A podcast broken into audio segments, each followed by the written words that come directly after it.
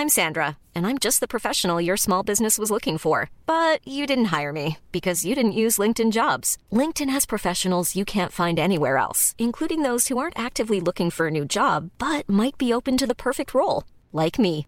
In a given month, over 70% of LinkedIn users don't visit other leading job sites. So if you're not looking on LinkedIn, you'll miss out on great candidates like Sandra. Start hiring professionals like a professional. Post your free job on linkedin.com/people today. Millions of people have lost weight with personalized plans from Noom, like Evan, who can't stand salads and still lost 50 pounds. Salads, generally, for most people, are the easy button, right? For me, that wasn't an option. I never really was a salad guy. That's just not who I am. But Noom worked for me. Get your personalized plan today at Noom.com. Real Noom user compensated to provide their story. In four weeks, the typical Noom user can expect to lose one to two pounds per week. Individual results may vary. This is Little Atoms, a radio show about ideas and culture, with me, Neil Denny. This week, how to survive midlife if you still think you're young, with critic Miranda Sawyer and her book Out of Time.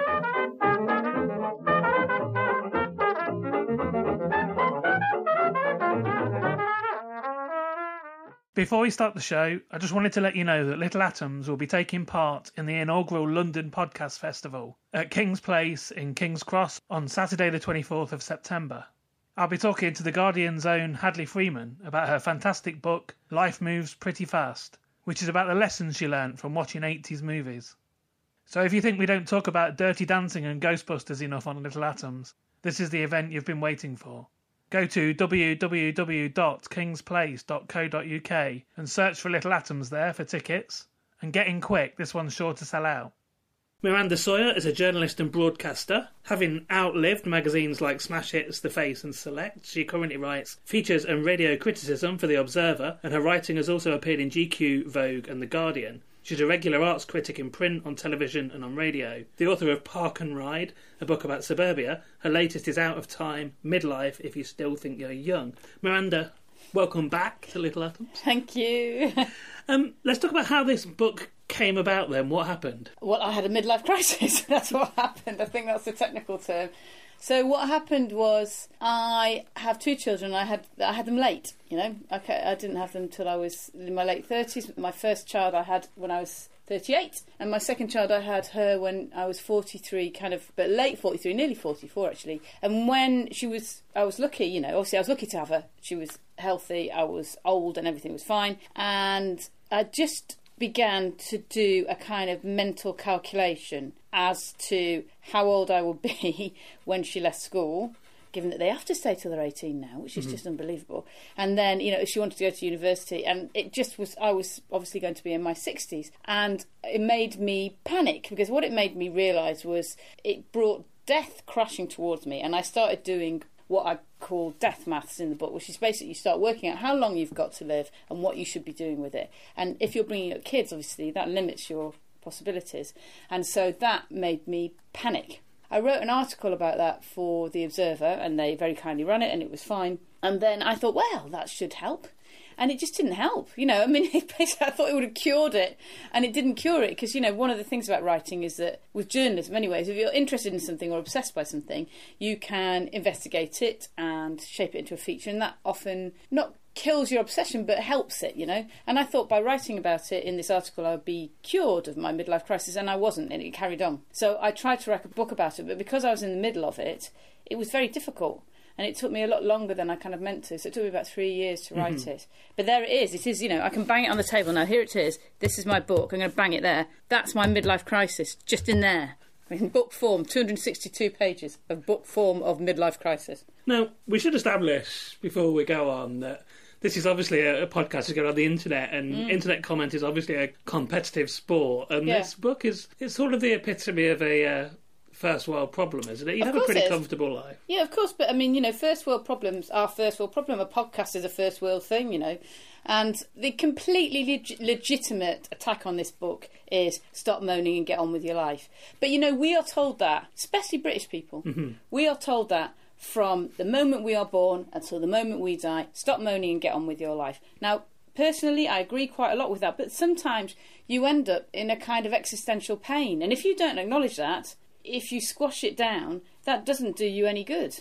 Now, of course, I'm aware I've got an entirely privileged life. I mean, I say, you know, I say it in my book, but to have an entirely privileged life doesn't mean that you are always happy mm-hmm. with that entirely privileged life. And if you aren't happy, it almost makes it worse if you know you should be happy. You know, I mean, there's thousands of people that go to therapy and sit down in front of a therapist and go, I don't know why I'm here. My life's all right, really. Ah! And it's kind of a bit like that. It's very, very common to have a dip in happiness in your middle years. In fact, they've done a lot of research about it, and from across a lot of societies and not just Western societies either, there's a big dip in happiness. And it tends to be in your 40s because generally, if you have, you know, a first world life, you will be living to 80 ish if you're a bloke, maybe a little bit older, maybe if you're a woman. If you're lucky and you've eaten kale and you've looked after yourself, then you can push it a few few years later. So the middle of your life is your 40s, and a lot of people have a dip in happiness there. It's been established that essentially you're very happy when you're very young and you're very happy when you're very old, and in the middle there is a dip. And if you ask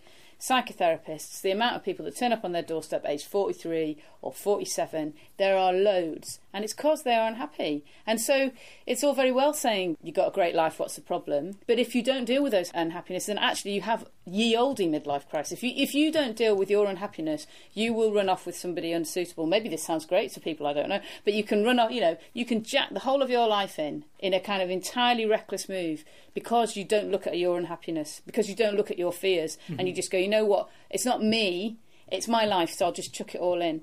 And I think actually it's probably you. So, what is it about that? I want to talk about the, a bit more about the science. There are, you know, I mean, there are psychologists who think that there's no such thing as a midlife yeah, crisis as well. But what you've just described as that sort of midlife dip is is a physiological thing that happens, and it's been studied in chimpanzees and orangutans. Yes, poor well. chimpanzees and orangutans, they suffer from it. They look over at these young chimpanzees and orangutans and have an attack of loss of potential. But it is established. It's like a I mean, you know, it sounds weird because it's an existential problem, as in it happens because you exist, but it's also an existential problem because it's like existentialism. So it's hmm. quite hard to get to grips with. And it's become a cliche. Right? Yeah. When you think of somebody having a midlife crisis, there's you know somebody in their mid forties, they buy the Harley, they get the earring, they get a much younger girlfriend, it's like describing all indie bands as skinny blokes in jeans who play guitars. Now that's true, mm-hmm. but it's kind of not true, is it? That's like a completely reductive idea of what indie music is. And for me to say to you, a midlife crisis is when a bloke splits up with his wife and goes off with somebody younger. Now there are plenty of people that that happens to. That, these things occur, but that's not actually what they feel like when they're doing. They don't feel like they're acting like a cliche. They feel like they're acting according to some truth. You know, mm. these are the symptoms that you see. If somebody starts dressing younger or gets weird piercings or tattoos or changes their life in a way, then we can snigger all we want. You know, somebody gets Botox. It's, it's really easy to laugh at those people, but those are the symptoms of a kind of pain that actually exists inside.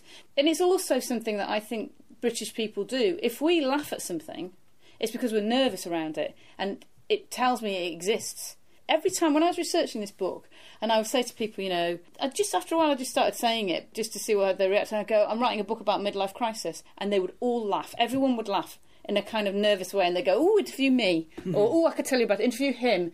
And as soon as if you start saying that to people, and you actually have a proper conversation with them, you realise that actually most people are having some kind of second thoughts about their life or some kind of panic about something and they might not be acting in that cliched way or maybe they are and you look at them you think look at you you're entirely cliched. It doesn't feel like that to them. It feels like a real thing. You mentioned in the book you know you had the sort of classic thoughts of just running away and leaving your husband and children. Obviously you don't do that but at the same time there was an outlet in that you wrote a book about it. Yeah. i mean how else could you have dealt with this do you think?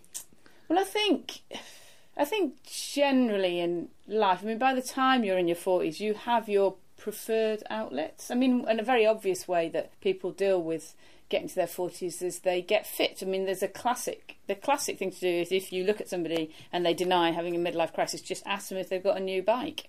If they've bought a new bike and they start taking it a bit more seriously than they used to, then that is a symptom of a kind of midlife malaise because what you're doing is essentially realizing you have less time left. You need to be fitter in order to make that time work. So you take up cycling because cycling is pretty much something that everybody can do, and gradually you take it more seriously.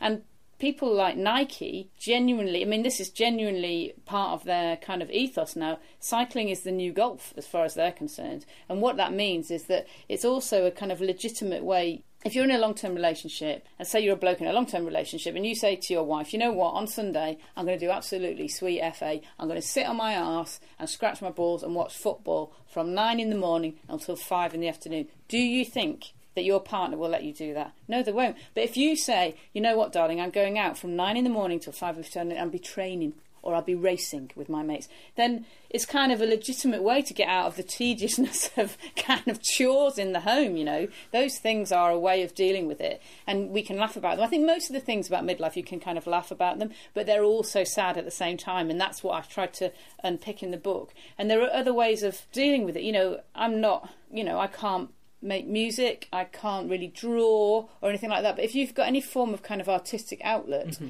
then that's a way of expressing things, isn't it? You know, you can put them down. The reason why I started writing was because I was in a right old mess. That's what I do. If it was something else I was good at chiselling, maybe I would have chiselled a beautiful sculpture. But that's not what I do. I write. And it was, you know, when I was writing the book, for a long time I was getting up in the morning and writing down stuff that was in my head. And I'd look at it a week later, or even now, and I'd just think, oh, you can't use any of that. But then I wrote so much that towards the end of the book I found an entire chapter I hadn't realised I'd written, mm-hmm. and I put it in the book because it was kind of fine. So it was a, it's a way of um, working your way through it. I think.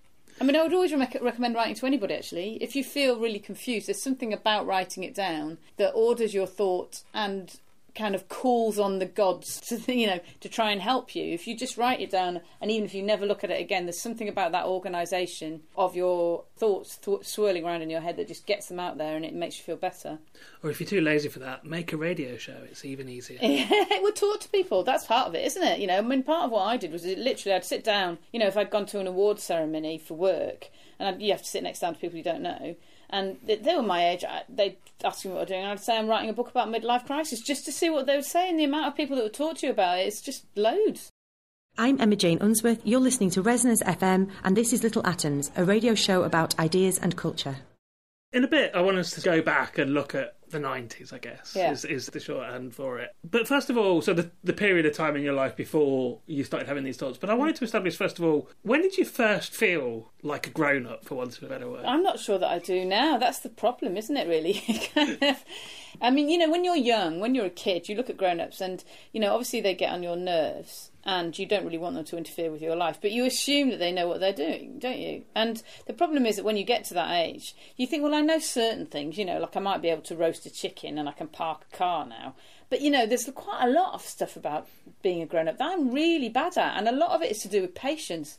I don't. I'm not a naturally patient person. I'm quite impatient, and so to realise that you and only you in this room, this adult, you are the adult, and the ceiling has fallen in, and you have to make the phone calls to sort it out, and you have to clean up the rubble, and you have to find a builder that will come round. I mean, these are things that for me are like insurmountable. I just don't know how you do it, and you have to do it. Nobody teaches you how to do that, or how to sit on the phone to BT for an hour and a half, which I have done, just to get them to get the Wi Fi to work. I mean, God, even listening it makes me want to punch the table. But your adult life is full of that rubbish. And you're meant to be able to deal with it. I mean, that's all the stuff. You know, people go, "Oh, it's bills," and like bills are bills. You know, you can set up a direct debit for that. It's all the other stuff. You know, the gate stops working. You get someone to mend it, and then it stops working again. I mean, oh God, oh, adulthood is rubbish, and I'm not very good at it. what about kids, though? I mean, how much do you think having children is part of this sort of existential issue? Because again, you know, I don't have children. Yeah and I'm very much a, a classic, you know, 45 year old teenage boy. You know, I play computer games and enjoy superhero movies now and then, and again, I'm wearing clothes too young for me. And I think if I had children, while in reality that probably wouldn't stop, it feels like it should. It wouldn't stop because I don't think those things matter. That actually having kids what matters about that is you love them, which is the bit the big deal, and you try not to kill them. I mean, that's essentially what it is with children. It doesn't really matter what you wear. You might start having a bit of an existential crisis about whether you should be wearing a cartoon T-shirt, but actually that doesn't really matter. That's fine. Those aren't the big bits. What children do though is they give you a, an odd sense of time, so they squash time together because when they start, you know, when they're little and you, you know you're given this child that you have to look after, they once they start doing stuff for themselves, you remember doing it yourself. It's really odd. Like they'll line up trains in a line, and you have a massive flashback to doing exactly the same thing, and you think, oh my god, and that was like over forty years ago, and it's just there, like right in the forefront of your of your mind, and you think, oh my god, I used to do that. Or you look at your parents in a different way, and it really they stretch time and they push it together in a way that makes you conscious of how, how old you are or what the time that you spent because you see somebody going through stuff that you've done yourself. It reminds you you know it brings you straight back to your own childhood i think.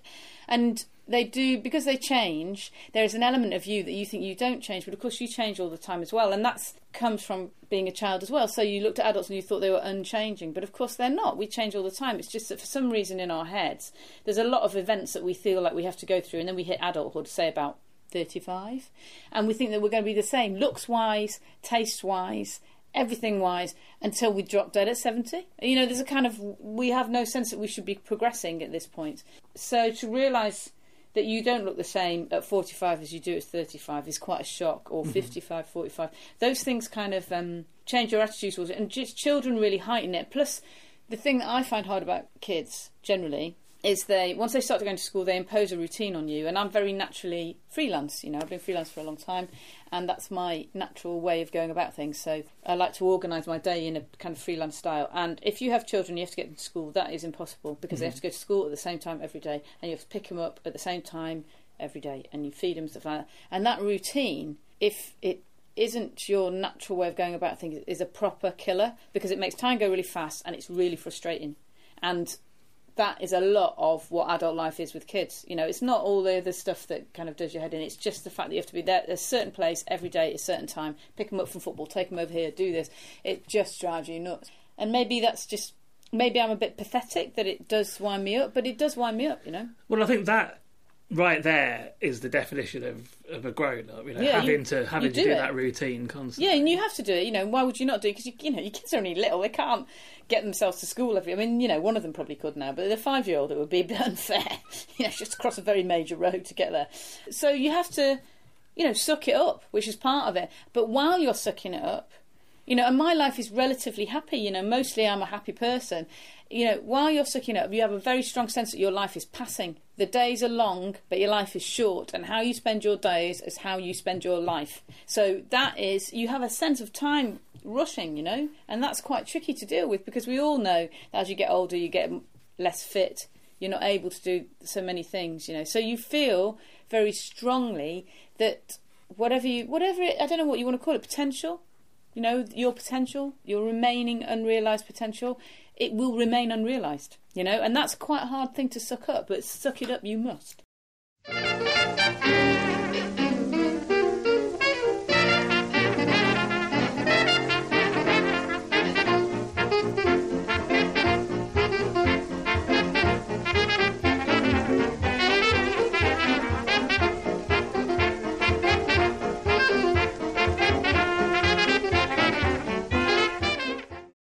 You're listening to Little Atoms. I'm Neil Denny. Today I'm talking to Miranda Sawyer. We're talking about her book Out of Time Midlife If You Still Think You're Young.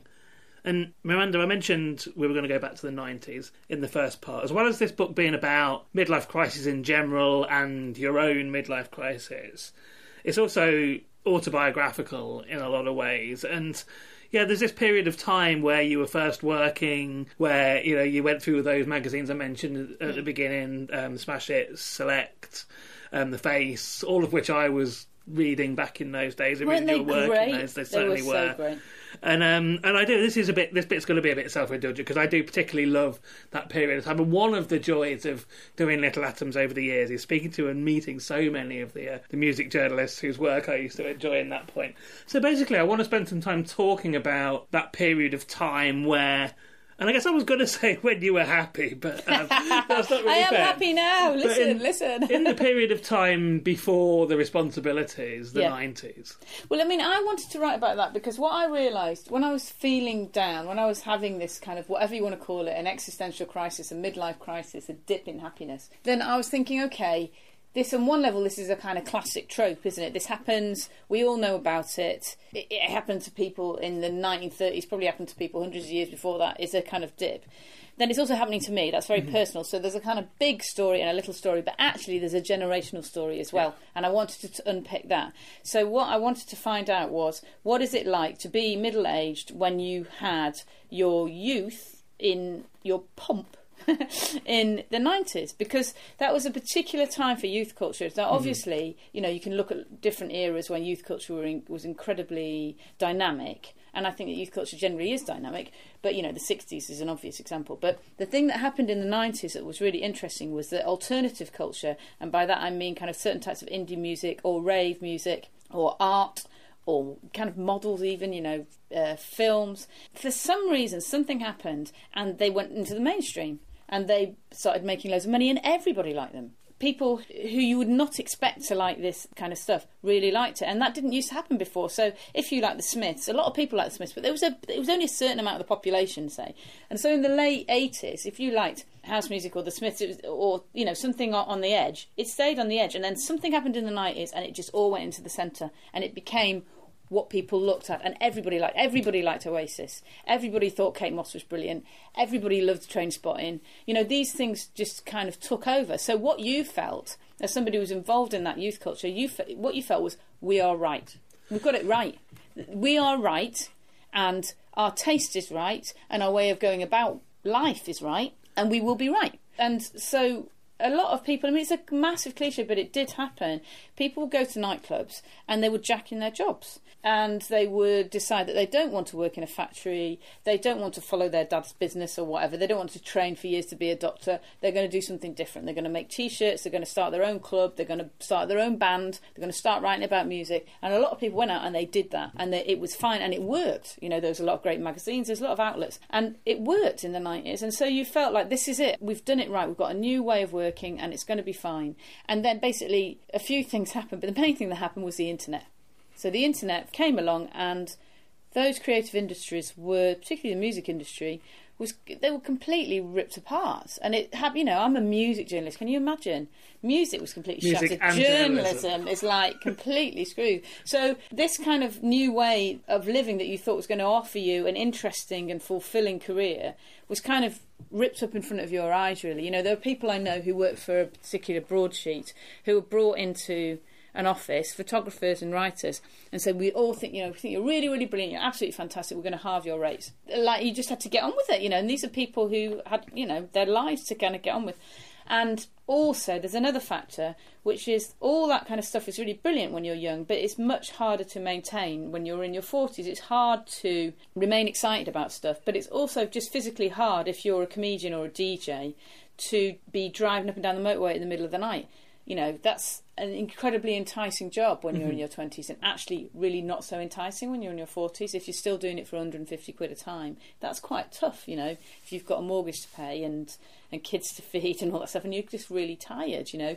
So there's something about that that I wanted to unpick what it's like to have really believed in youth culture and youth culture to have offered you a fantastic life and then still to be doing that in your 40s. So let's talk about your part in it then. So it's interesting. I was going to say earlier that that narrative that you talk about, the idea that you know suddenly we were right, suddenly hmm. alternative culture won in that period of time, and you know there was loads of other stuff going on. There was Cool Britannia Blair and Euro '96 and all of those Yeah. things that were going on, and that the sort of slightly embarrassing things to look back on the lad culture and Yeah. And all that sort of Yeah, I don't include Chris Evans in that. Chris No, no, Evans no. was never my kind of guy. But all that stuff was going on, and I thought the sort of accepted narrative of that was for, I mean, certainly for me, who at that time was a consumer, you yourself were part of that milieu, but Yeah. to us, the narrative was that's when it all went wrong in that mm. alternative music that we loved and clung to our hearts became popular, and that was like bad. Yeah, well, it's quite interesting, I think, because actually there's a lot of people involved in tho- those kind of industries, and I think of certain people who just they really wanted to make it. I would think, say Damon Albarn's a classic kind of person. Kate Moss is a classic person, actually. Um, the Gallagher brothers. There's a lot of people they just really, really wanted to make it, and what happened? Jarvis, classic. So what happened is they made it. They absolutely made it, but when they did make it, it's really different playing to that larger audience, and it happens very quickly without you noticing. So, one minute you're making jokes that basically your mates and mates of mates will understand, and the next minute you're making that joke, and it's the Brit Awards, and everybody's looking at you, and you're suddenly, you know, being arrested for offending Michael Jackson. And it was hard for people because mm-hmm. what they realised, I mean, Blur are very classic examples. So, complete, you know, really indie. They have massive hits, and then they deliberately turn their back on it because they can't cope. They thought they wanted it. Well, Damon and Alex definitely wanted it, and they couldn't cope. You know, it basically gave Graham a nervous breakdown. And mm-hmm. actually, weirdly, it gave Damon a nervous breakdown. He thought he wanted it, and then you get there and you realise it's quite much more crass than I thought it was going to be. I thought it was going to be fine, and it's really not as nice. And so they retreat and go back into the alternative sides. But that time did change things, you know, because if you look at things like just the way the investment in night culture that's happened hmm. is really, really important, you know, because, you know, I came to London in 88. And if you wanted to go out and you didn't want to go to a nightclub, you had to go to Bar Italia till two in the morning, or some awful crackdown underneath a dodgy kind of taxi firm they were the only places to go. But now you, it is expected that you'll be able to drink all night, and that mm-hmm. was a deliberate decision because rave culture was taking all the money away from the drinks industry, and so going out is absolutely what everybody does now. They eat all eat out. They all go out, and that came out of the nineties. That didn't happen before that because people suddenly realised that actually people wanted to go out. And alternative culture also is now catered for. We've got things like Six Music, you know, and what's been realised is that if you have a certain kind of taste, it used to be thought that, say, you had a certain taste of pop music, then what would happen somehow is you would lose that taste. You'd hit mm-hmm. 35 and you want to listen to, you know, Dire Straits in the old days or Mike, you know, Michael Bublé now, I suppose. And that doesn't happen. You know, I can't go and watch a mainstream kind of blockbuster film because I hate them. And I can't listen to Radio 2 during the day because I can't stand the music. So you don't really change. But part of the mainstream is catered for you now. Six Music caters for you. Glastonbury, you know, Glastonbury, Paul Morley says in this brilliant article, I can't remember, a couple of years ago about Glastonbury and festivals in general, they're like cruise, like going on a cruise. So basically, you go and you, you know, you quite like these. You're not sure. So you go on a cru- on a cruise version of like these gigs. And you turn up, and you sample everything, and it's fantastic for a couple of week a weekend, and then you go home. And those kind of festivals didn't exist. You're catered for amazingly now mm-hmm. because we won at that time. And you can say it was a really bad thing, and tabloid culture was awful, and thank you know TFI Friday was awful, which it was. But the rest of it actually did quite a lot of good things. I think it made people able to go out, and it brought a kind of democracy to going out. It wasn't just you know really posh people who could join a I don't know, a, what do you call them, a drinking club kind of mm-hmm. thing, you know, pay extra money so you could drink late. It That doesn't happen now. You can go out whenever you want now. And that's right and proper, I think. So there is an element of it that I'm still really proud of. It's fine. And okay, people might think it became commercialised, but actually it changed generally, changed people's lives for the better. I'm Lee Rourke. You're listening to Resonance FM, and this is Little Atoms, a radio show about ideas and culture. So tell us about working during that period of time. Yeah, it was great. what do you want to know? It was really good fun. well, I guess eventually I want to get us to a. Need to tell the story about Grace Jones. Uh, I can tell you any stories that you know. tell us some, me, people, give me some, some you know, self-indulgent anecdotes about about working as a pop journalist in the 1990s.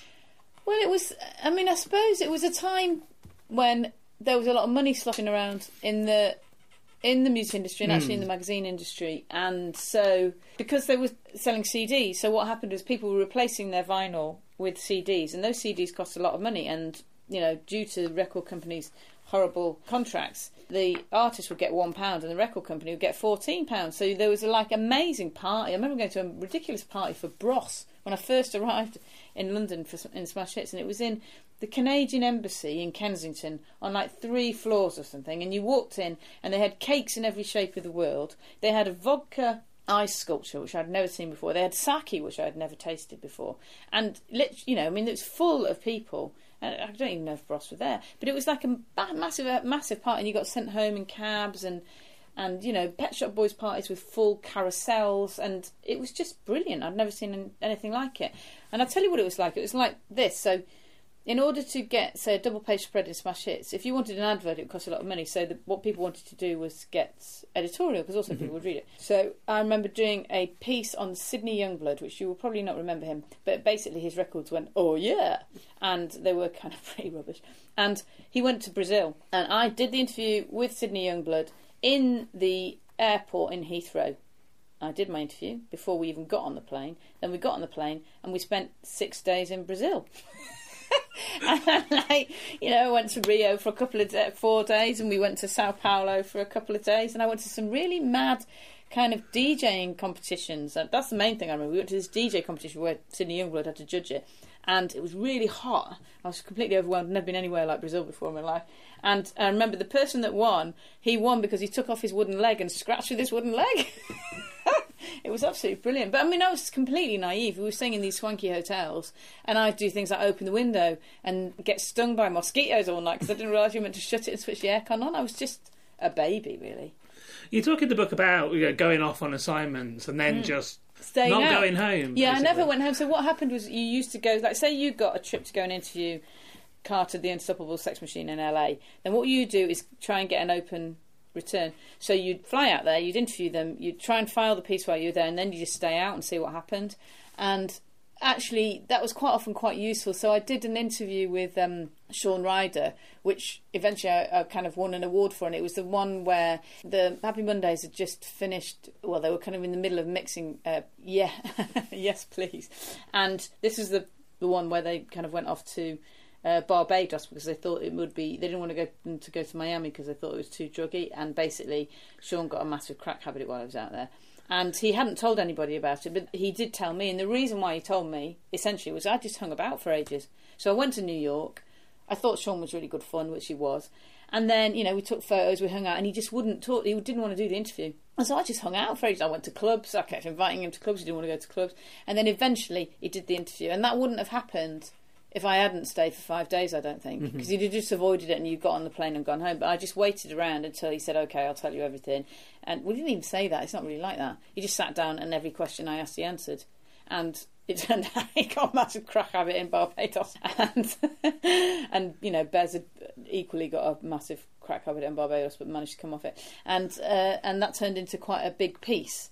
So I think that partly the hanging out was quite good, really, and also it was an opportunity. You know, I didn't when I was younger. I was like most people. You know, we didn't travel that much. We went camping in rainy places in England for our holidays. We didn't go anywhere. We didn't go on airplanes or anything. So to be offered a job where you got on an aeroplane and flew for ages to America, and then you're allowed to go to New York or LA or all these places. Of course, you wanted to stay. You couldn't believe mm-hmm. it. You know, it was brilliant. It'd be nice if we were doing this interview in uh, Los Angeles. Yeah, wouldn't it just? But they Rather don't do that now because because a you can Skype people, I suppose, but also, you know, once the record industry contracted and there's less money, then what happens is they use somebody who lives in LA. Of course, Mm. why would they not do? You know, there's plenty of brilliant writers out there. You don't need to send some jumped up writer from Britain over there to do it. But at the time they did. It was brilliant. Perhaps it wouldn't have collapsed so quickly if yes, they'd been doing that all the time. Exactly. If they hadn't, but I did pay for you know if I stayed longer, I did pay for my own hotel room. I didn't claim it or anything. You talk about in the book uh, about the period of time you worked at the Face as well, Yeah. and that seems uh, particularly interesting because again, really anything when Yeah. in terms of what you could write. Yeah, I was there, and when did I work at the Face? So it must have been the, the mid nineties, I suppose. And the Face was very strong then. I think all magazines, when they're really strong, they can you can kind they can write about anything because they know what the magazine is. So you can really write about anything. They just do it in that way. So. You know, Vogue is a very strong magazine, for instance, and you can kind of write about anybody because you will do it in a Vogue way. And there were at that time there were certain magazines very strong. The Face was very strong, and Loaded was very strong. You could just do things, and it would do it in that way. And so the Face, you know, did David Beckham, did the Spice Girls, did all these people that aren't very face-ish, but did them in a face way, and it worked. And you know, I used to walk in and say I want to do a feature on roller coasters, and they go, "Yeah, fine, off you go." Uh, or you go, "I did." For some reason, I did a feature on posh students in Edinburgh. I can't even remember why I did that one, but I did. You know, I went up there and hung out with these quite, really quite wealthy kids in Edinburgh and wrote about them. I don't even know why. And you know, a, uh, a friend of mine, Gavin Hills, he would go off and write about football hooligans, but also you know, kind of serious things about Sarajevo. You know, so you could kind of do whatever you liked, really. But there was a pretentiousness to the face that I used to really like. So we would have these meetings that went on for ages and were really ridiculous and slightly drove you mad. And we would decide at things like, what we'll do is wallpaper, and we'll get stars to design wallpaper. So Björk, we got Björk to design a piece of wallpaper, and put it in the middle of the magazine. It's just pathetic. And I think we thought everyone would buy loads of magazines and then wallpaper their wall with Björk wallpaper. It's just completely ridiculous. And one of the things that did happen was I remember we, my, I was sharing a flat with my two flatmates, and one of them got Tomb Raider is a, a video game. I'm not no good at video games, but I would sit and, and he got it, and it was really I thought it was really interesting, and I really enjoyed watching it. It was like watching a brilliant film. And we were going to put Gillian Anderson on the cover, and I remember phoning up Richard Benson and go, "We shouldn't do Gillian Anderson. No way, no way, no. We need to do Lara Croft. This is what we need to do." And because it was the face, we went, "Yeah, all right." So we did it, and we and it was like the cartoon version of Lara Croft. It wasn't a real person or anything. It was like she was when you played the game, and she was on the front looking like Lara Croft, and inside she was in like Gucci and you know LV and everything like that. Kind of though she was I a remember model. that issue. Yeah, and it was like a massive deal. I remember, but like it just seemed really obvious because it and it's a great cover. Mm-hmm. She looked really good, and you know, God love Gillian Anderson. She's a brilliant, you know, she's a brilliant actress, but she could not compete with Lara Croft at that time. So to finish off this part, there's an anecdote in the book about you hanging out with Grace Jones. Yeah. Tell Would you that. like me to tell Yeah, my anecdote do. of Grace Jones? Okay. So this is quite recent, really. It was definitely. I'll tell you when it was. It was the day that the Lehman Brothers collapsed. That's when it was. So when is that? That's 2008. Something like that. I think it's 2008. And what happened was she had brought out, uh, you know, for after quite a long time in the wilderness, she'd brought out an album, and I was terrifically excited to go and interview her.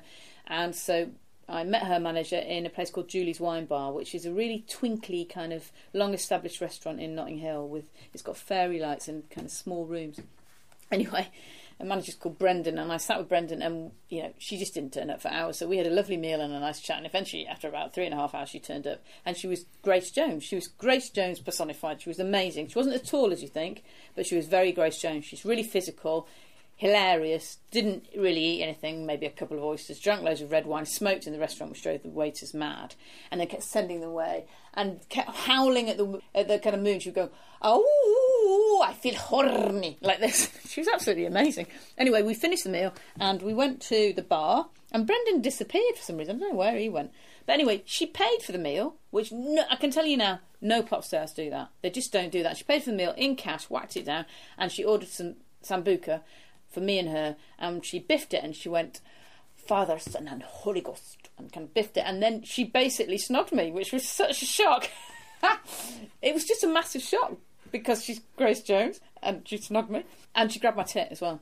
And uh, she said, I feel horny, come to my hotel room. That's making it sound like Italian. I can't really explain what her accent's like, but it's quite like rolly, like that. And uh, and I obviously laughed and thought, and I did think, should I? And I thought, no, there's. Some, I mean, how? That's just the most intimidating offer I've ever had in my life. So I went, well, I, maybe not. Time. Let's go home to my child. And she said, well, take my number. And she said, file it under. Grrr. So I've still got her number under, grrr, but I've never dared dial it. And then we went downstairs and we went outside, and she just she's so brilliant. It was like a Monday night in Notting Hill, and she just ran down the road with her arms out, howling at the moon. So just brilliant. And I remember thinking, "You are fantastic." And the next day, I thought, "I bet they phone me up and say, can you not put that in?" And they didn't. That's how cool she is. Because any loads and loads of people now, their PR or their manager would phone up and go, "You know what? Could you not put that in?" And you'd kind of argue with them, but maybe you would and maybe you wouldn't. And they just thought, "No, they don't care." Did it go in? Yeah, of course it man. Yeah, it's my yeah. God, you do. Yeah, there's no way I'm not putting that in. I'm living off that anecdote for the rest of my life. It definitely went in. Yeah. I'm Sandra, and I'm just the professional your small business was looking for. But you didn't hire me because you didn't use LinkedIn jobs. LinkedIn has professionals you can't find anywhere else, including those who aren't actively looking for a new job but might be open to the perfect role, like me. In a given month, over 70% of LinkedIn users don't visit other leading job sites. So if you're not looking on LinkedIn, you'll miss out on great candidates like Sandra. Start hiring professionals like a professional. Post your free job on linkedin.com/people today. Hey there, it's Michele Norris. I'm host of a podcast called Your Mama's Kitchen. When I travel, I'm usually looking for a way to find a taste of home when I'm not at home. And one of the things I love to do when I am at home is entertain. And Airbnb allows me to do that. When I was in California recently, I rented a house that had a great kitchen. And when we were sitting around the table, we were all thinking, we're in someone else's house. Someone could be in all of our homes as well. If you have a home but you're not always at home, you have an Airbnb. Your home might be worth more than you think. Find out how much at airbnb.com/slash host. Millions of people have lost weight with personalized plans from Noom, like Evan, who can't stand salads and still lost 50 pounds. Salads, generally, for most people, are the easy button, right? For me, that wasn't an option. I never really was a salad guy. That's just not who I am. But Noom worked for me. Get your personalized plan today at Noom.com. Real Noom user compensated to provide their story. In four weeks, the typical Noom user can expect to lose one to two pounds per week. Individual results may vary.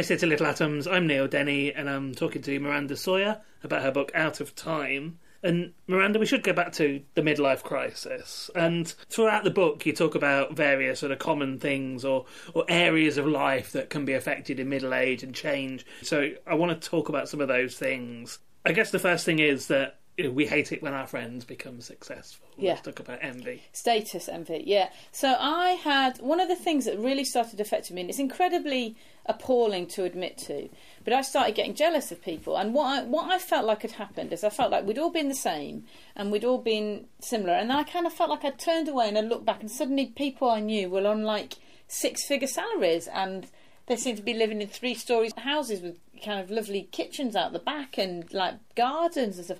And I just genuinely didn't know how they'd done it. You know, you know, I quite like maths. I'm not, you know, one of those people who's bad with money. I'm not really bad, but I just don't seem to have accumulated any. and, and I kind of like was looking around and thinking, well, what's a what's weird about that is if you were really worried about money. If I was really worried about money, then I wouldn't have been a music journalist for a start. Mm-hmm. I'd have been a lawyer. I did a law degree. I'd have been a lawyer, right? So I can't be that worried about money, or I would have been a lawyer. So to then find myself envious of people with money was kind of appalling to me. But it was true, you know. I'd look around and I think, you know, London obviously doesn't help. If you live in London, there's people with a lot of money, but also everything's really expensive, you know. So maybe if I was born in a different era, I would be able to afford. You know, we mm-hmm. live in a flat; it's a lovely flat, but we have no garden. But we would be maybe we would be able to afford a house with a garden. But it's just the time that we live in. You know, we can't really do that. So I just I was kind of disappointed with myself. But it's very common. And one of the other things that I talk to people about, which I hadn't really realised because I don't get strongly affected by this, but other people do, is a kind of envy that is engendered by Facebook. And uh, I spoke to a couple of psychotherapists who said, look, honestly, Facebook comes up in the in people's sessions really quite a lot, and that's because generally in Facebook, you know, most people our age are putting up stuff that they're happy with. So, you know, my kids got great results, or you know, my garden's looking lovely, or oh, I won an award, or you know, I'm having a great night out, and that's fab.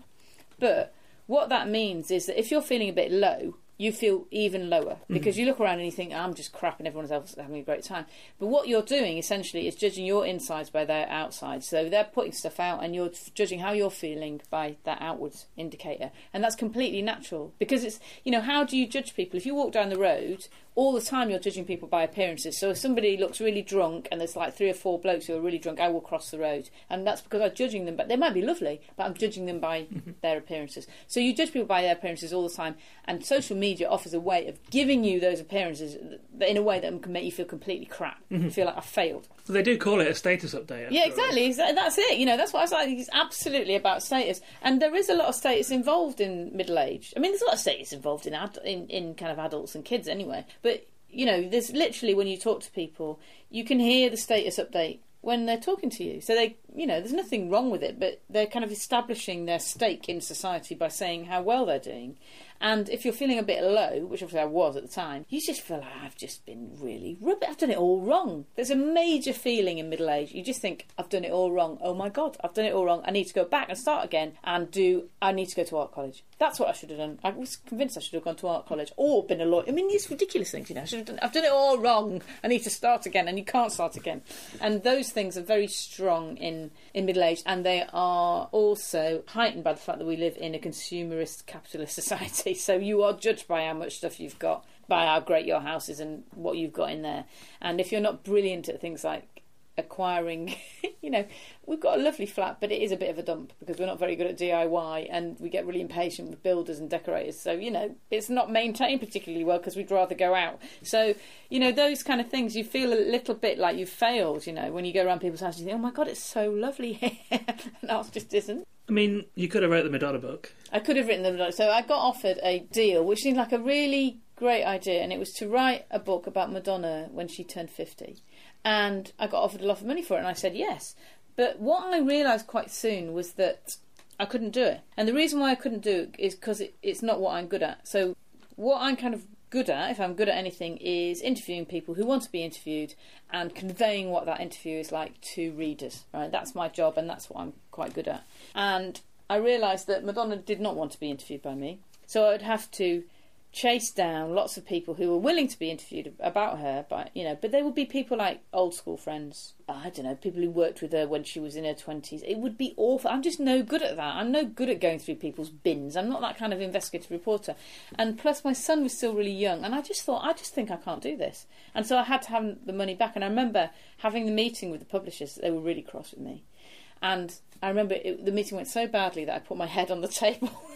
And just said, I can't do this, and had to hand the money back. Now, if I'd taken that money, if I'd been less of a bloody idiot, and it was able to write this stupid book, then we would have a house with a small garden or, you know, some kind of patio that I could put shit pot plants in. But I didn't do it. You know, I knocked it back. And there's an also part of your middle age where you just think, all these opportunities I had that I completely messed up. That I felt unconfident. I had fear about doing it. You know, what I could have done is maybe written a really interesting book about Madonna that didn't interview anybody at all. But I mm-hmm. didn't have the confidence to do that. I didn't know how to do it. And you just have to accept it. We would have had a patio if I'd done the bloody Madonna book, but I didn't. I couldn't work out how to do it, and I didn't do it. And you have to accept those things. You know, I had a lot of opportunities when I was younger, and I messed up quite a lot of opportunities because I just couldn't work out how to do it. And I think if you're not, if your career is quite haphazard, you know, nobody trained me to do this career. I don't have a journalism degree mm-hmm. or anything. Then you don't. Sometimes you don't recognise opportunities when they come, or you're not taught how to do it. You know, so say I would have a column somewhere, and then there would be a columnist lunch, and I would go along. I'd be sitting next to the editor, and somehow I just didn't quite get it right with the editor. Or I didn't get drunk enough. I didn't tell enough.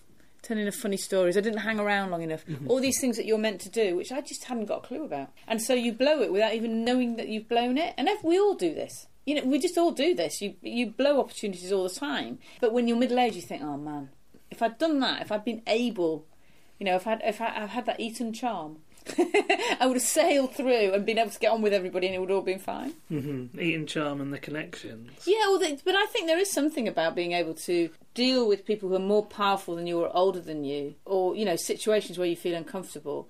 That actually, you know, if you don't go to a school like that, and I had a perfectly privileged upbringing, but you know, when I was in my twenties, I was completely, I had no idea how to talk to a lot of people, editors and publishers and stuff. I was just too chippy and scared and drunk, probably, so I couldn't deal with that. You mentioned keeping fit, buying a posh Yeah. bike a couple of times already, but just your body in general and look, particularly how we look, is Yeah. something again that really catches up on you how quickly that changes. Yeah, it does, and I think this book is not particularly for men or women, but I think it can be tougher on women because they're expected to maintain a youthful look for longer.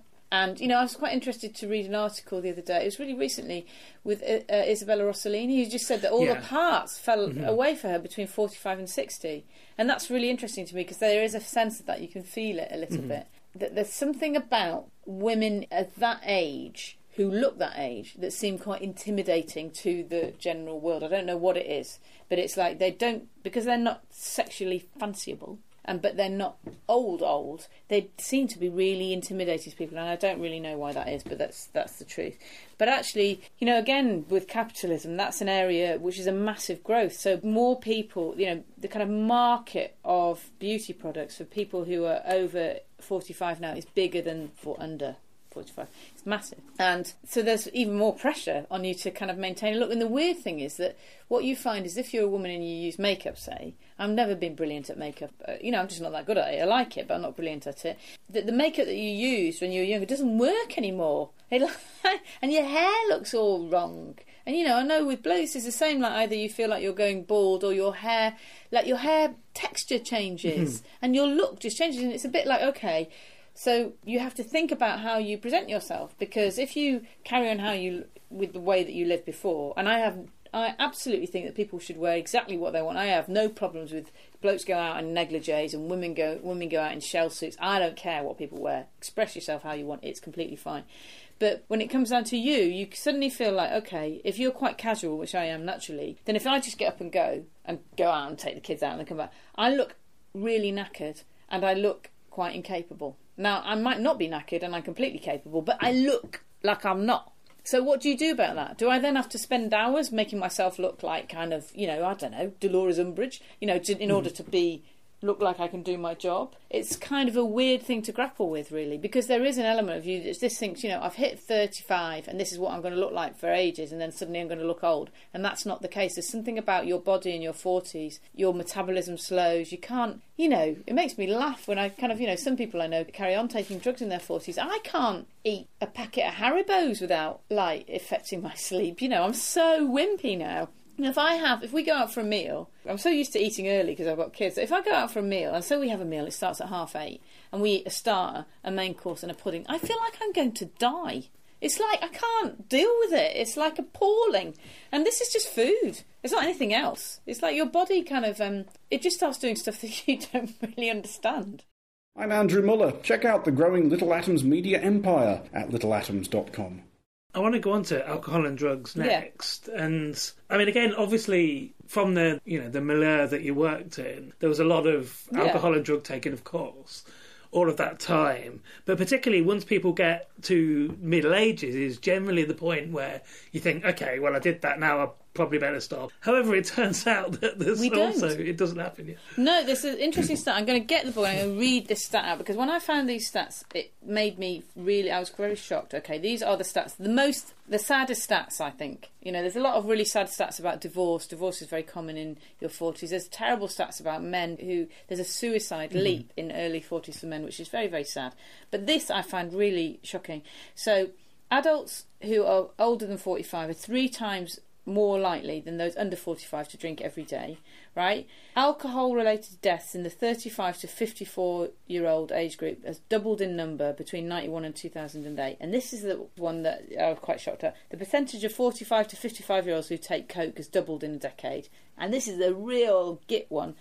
Nearly a quarter of all drink and drug hospital admissions are of people in their 40s. That's a quarter. That's amazing. Yeah, and they, you know, you talk to people, professional people who deal with these, you know, medical people, and they call us an aging cohort. And it's basically people who did that when they were younger and they carried on and they don't stop. And they don't stop till somebody says, you know what, you're getting cirrhosis of the liver, you're about to die. And then some of them don't even stop then. And there's also another weird kind of factor, which I, again is completely understandable, that you might have been somebody, and there's plenty of people who lived through the 90s and didn't take any drug, and that was fine. They had a lovely time, they just didn't take any drugs, fine. And then they hit their 40s and think, you know what, I forgot to take some drugs. Ugh. And so they can do really quite sweet things. I, have, I know a couple of people who think, right, I'm, I'm going to take ecstasy and I'm going to go to a nightclub. And they do that and they have the most fantastic time of their life and it's absolutely brilliant. They do it three or four times and then they stop. But I also know people who, especially because you get tired in their in your 40s and they have a job which involves them going out to a lot of award ceremonies and stuff like that, so they start taking coke and they never took it before. And within two or three years, they've got a raging proper coke habit that is annihilating their mortgage payments, and they're using their company credit cards for it, and they have to go into rehab. And it's quite, you know, it's quite shocking to me, but how strongly we, as a generation, believe in drinking drugs, and we really, really do. You know, I mean, the reason I can't do it anymore, you know, I did it a lot when I was younger, and that's fine, and I have no moral objections to it. I just can't do it anymore. I can't bear the existential angst lasting for three days. You know, that's what I can't handle. So I don't do it anymore. But I miss a kind of rush. I miss the rush that you get from being young and being a bit twatted and maybe falling in love or going to a place you don't know. And middle age is much steadier than that. And I miss that rush, that serotonin rush. And so what I've, and I look for it. And what I found it in is I'm really rubbish at running, but running very slowly around the park. For some reason, I don't know if it's years of raving, goes straight to my serotonin button. So I just get a big rush from it. And, you know, I keep fit a little bit, but actually I do it for that rush. And I think that if you can't find that rush, except in alcohol and drugs, in your 40s, it is really dangerous. You've got to find it somewhere else. You know, just going out dancing without alcohol and drugs, or you know, enjoying you know an, an amazing sunset, or just something. You've got to find that rush somewhere else. Having sex, something that takes you out of those environments because it genuinely it kills people, and it really does kill people that are our age. You know. It's an obvious thing to say that you know time. We all perceive time differently, hmm. and time goes faster as we get older. But I discovered from the book that you actually you do have this like synesthesia thing Yes, where it's very where annoying. numbers you can see, and I do wonder how that itself plays into this idea of you being you know worried about age. Yeah, I think it does a bit. I mean, one of the reasons why I wanted to call the book Out of Time was because obviously there's a sense that you've got a shorter amount of time, and there's another factor which is it's a, a Blur song I particularly like, although Graham isn't on it.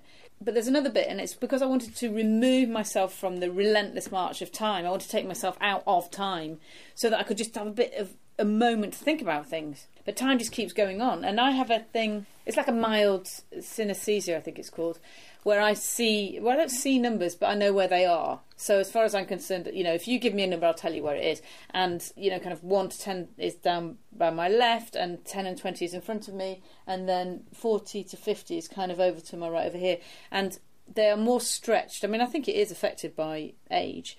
They are much more stretched when they are between one and twenty than they are when they get old. When I get round. So what I've been trying to do is move the forty to fifty round in front of me so I can stretch it out, but it won't budge. It's really annoying. It's been there for you know over forty years to my right, so it's really hard for me to move it round. But you can change the way you think about time, and those things I think are really interesting. So a lot of the way we think about time is to do with where we grew up, the nationality we are. Mm-hmm. So if you read English or French or Spanish, you read from left to right. So you tend to think that the past is on your left and the future is on your right. And if you are Israeli or if you're Arabic, then you tend to think that the past is on your right and the future is on your left because that's how you read. And also, you the way you think about time, like we tend to think about English speaking people tend to think about time as a term of distance. You know, a long road's left to go.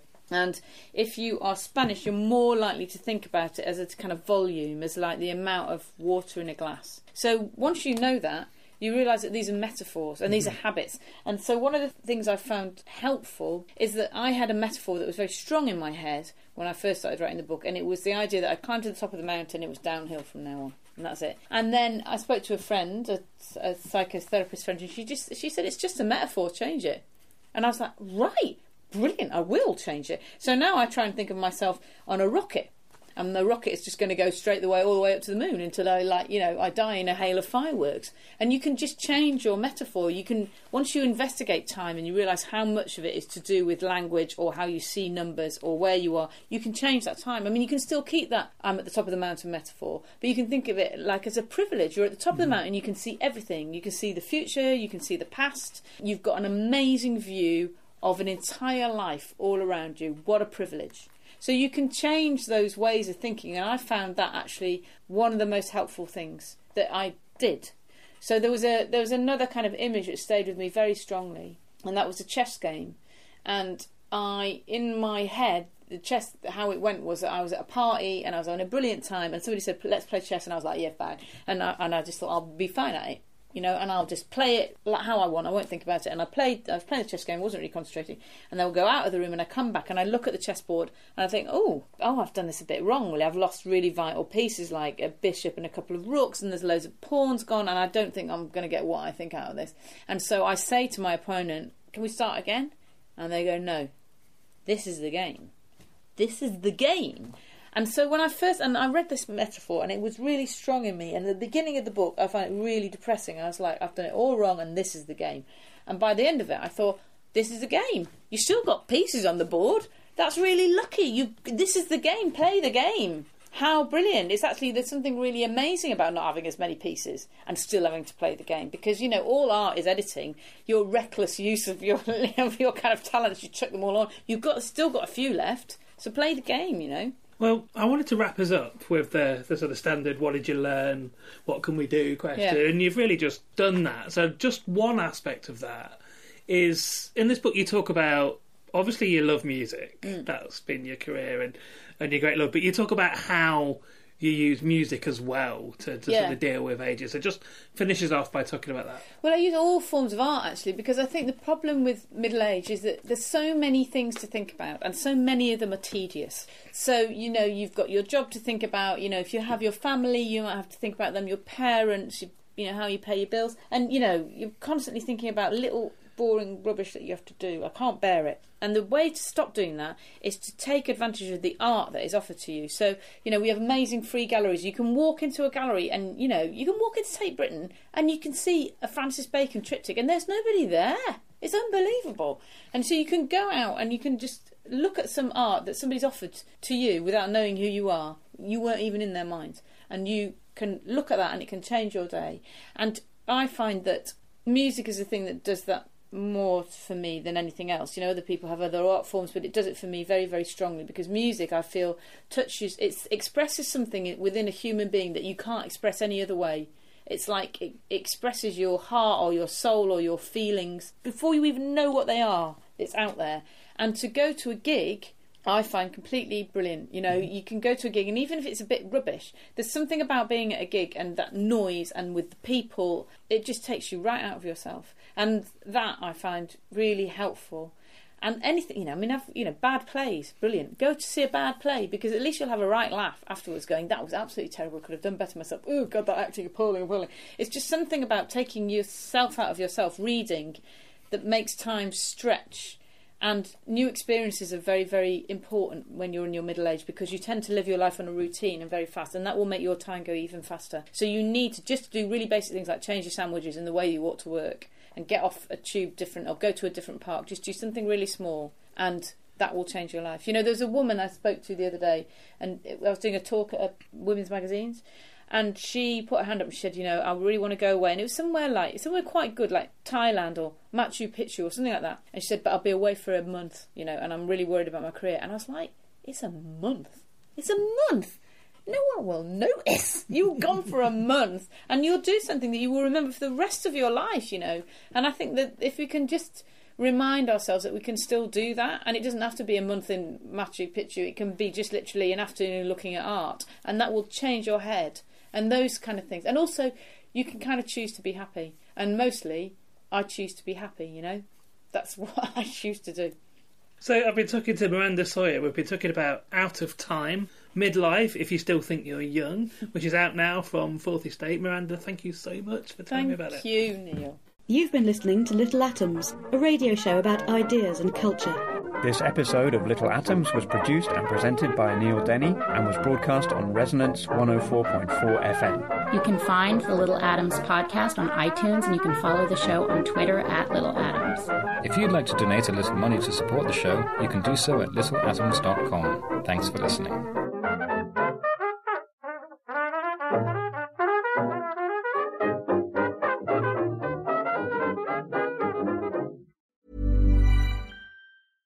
Imagine the softest sheets you've ever felt. Now imagine them getting even softer over time. That's what you'll feel with Boll and Branch's organic cotton sheets. In a recent customer survey, 96% replied that Boll and Branch sheets get softer with every wash. Start getting your best night's sleep in these sheets that get softer and softer for years to come. Try their sheets with a 30-night guarantee. Plus, get 15% off your first order at bollandbranch.com. Code BUTTERY. Exclusions apply. See site for details. Even when we're on a budget, we still deserve nice things. Quince is a place to scoop up stunning high-end goods for 50 to 80% less than similar brands. They have buttery soft cashmere sweaters starting at $50, luxurious Italian leather bags, and so much more. Plus, Quince only works with factories that use safe, ethical, and responsible manufacturing. Get the high-end goods you'll love without the high price tag with Quince. Go to quince.com slash style for free shipping and 365-day returns.